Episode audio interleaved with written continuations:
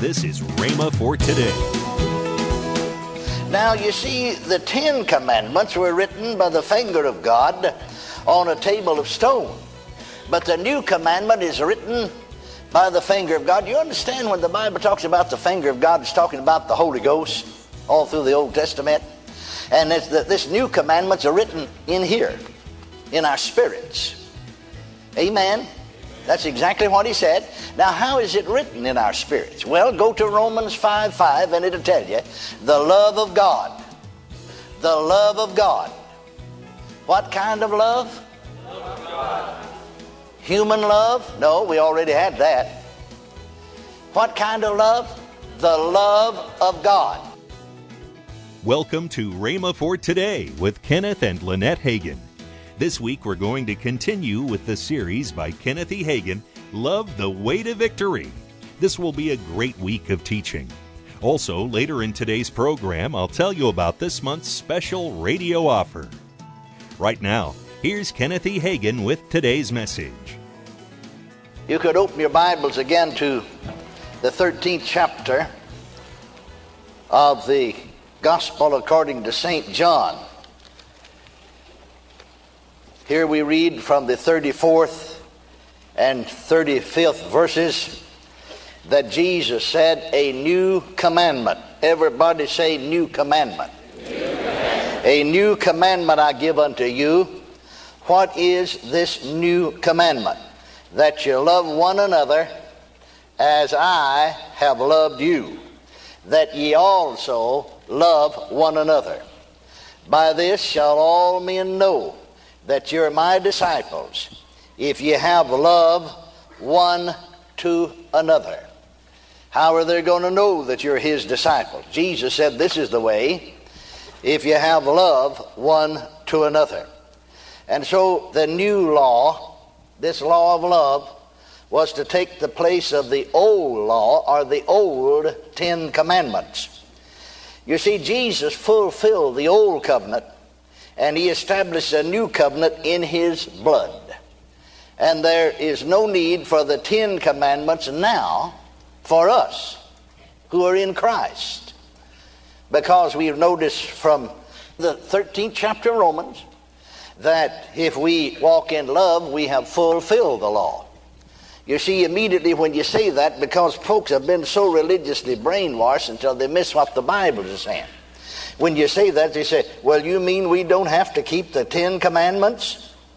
Well, if you walk in love, you're not going to break any commandment that was ever given to curb sin. If I love you, I'm not going to bear false witness against you? If I love you, I'm not going to steal from you, am I? The Bible said, Love worketh no ill to his neighbor. Therefore, love is a fulfilling of the law. And so we don't have to fool with a bunch of commandments. Just take the new one that he gave us, bless God, and abide in it, and walk in it. Now, both Ezekiel and Jeremiah prophesied concerning the new covenant. The writer of the book of Hebrews refers to those prophecies. And in those prophecies, for instance, in the eighth chapter of Hebrews, where it said uh, concerning Jesus, let's just start with the sixth verse and read. But now hath he, talking about Jesus, obtained a more excellent ministry. Now, Jesus, in other words, when he talks about a more excellent ministry, you'll find out that previous in this chapter he was talking about Moses, and he's talking about the priesthood and all of that.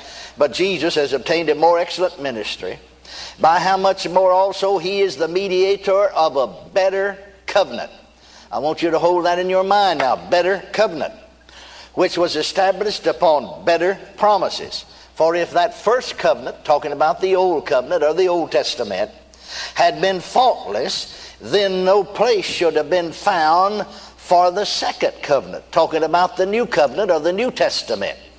For finding fault with them, he saith, that is, God said, Behold, the days cometh, saith the Lord, when I will make a new covenant. That's the New Testament that we're walking in the light of. With the house of Israel, with the house of Judah, not according to the covenants that I made with their fathers in the day when I took them by the hand to lead them out of the land of Egypt, because they continued not in my covenant, and I regarded them not, saith the Lord.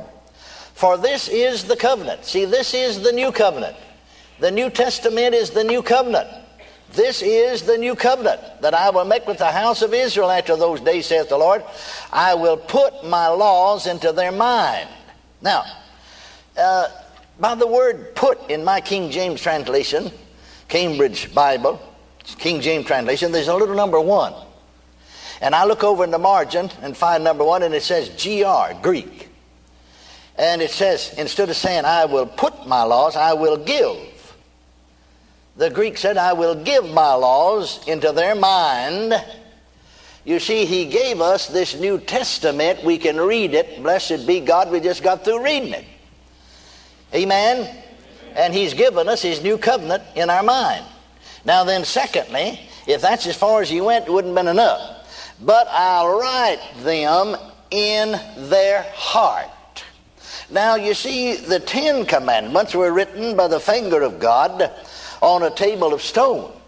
But the new commandment is written by the finger of God. You understand when the Bible talks about the finger of God, it's talking about the Holy Ghost all through the Old Testament.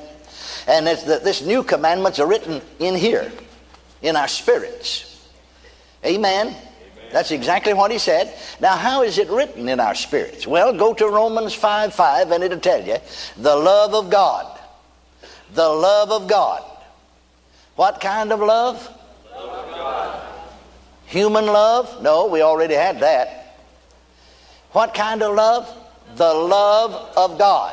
You see, the Bible said God is love.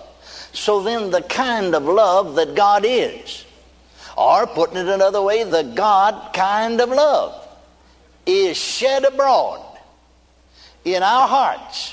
Now, when he said hearts here, actually, he's referring to our spirits, the inward man down in here. The love of God is shed abroad in our hearts by the Holy Ghost. That's how He wrote it in our hearts. By the Holy Ghost. Hallelujah. And so, really, if you learn to listen to your heart, you know on the inside of you what you ought to do.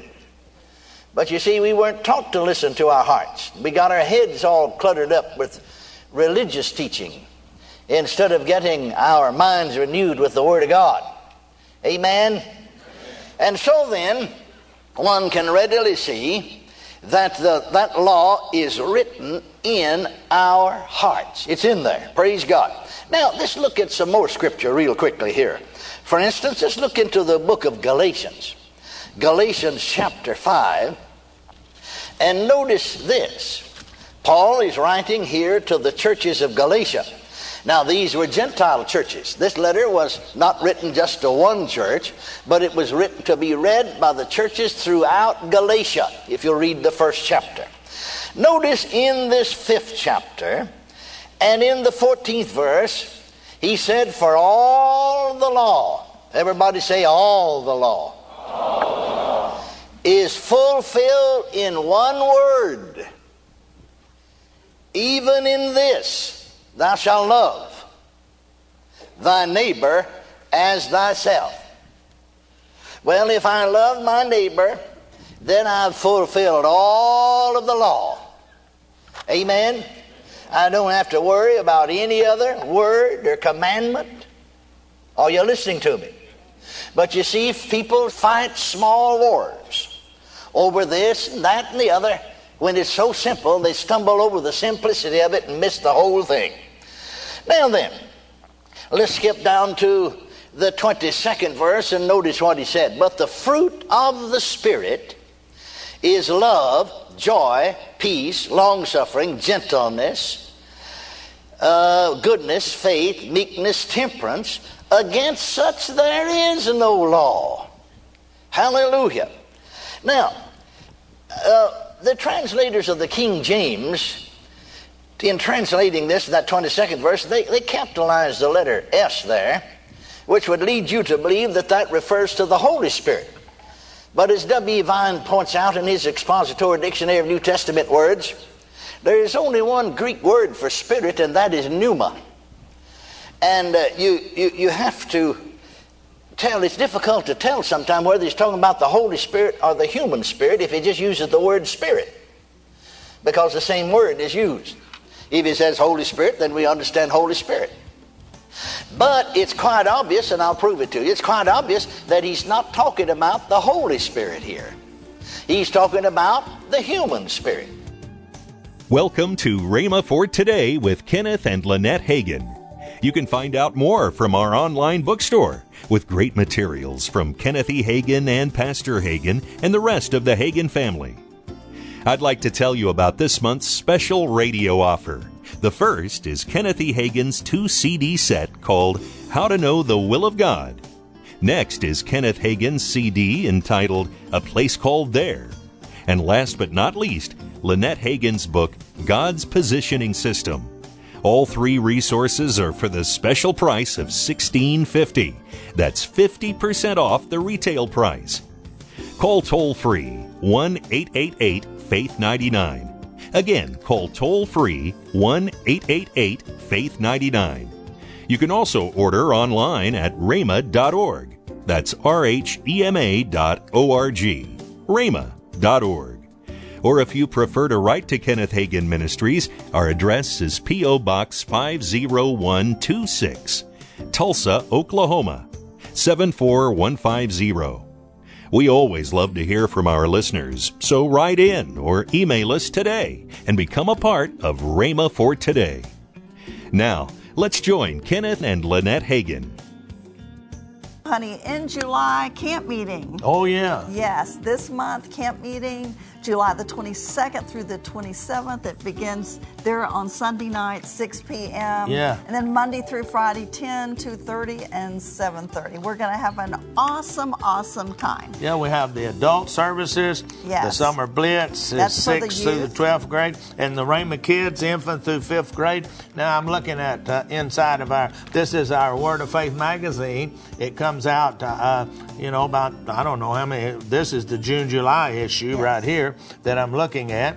And I just said, well, hey, then I looked here and I, I'm looking at there. We got Charles Cowan and Mark Hankins and Daryl Huffman, David Sharon, Craig Hagin, Denise Hagin Burns, and somebody named Kenneth W. Hagin, and somebody named Lynette Hagin. That's right. We're all, uh, it's going to be a great time. You need to come. Registration is free. Yes. And uh, actually, you can uh, go online to rhema.org slash camp meeting and you can sign up. That summer blitz is for the youth. It's a fantastic yes, thing.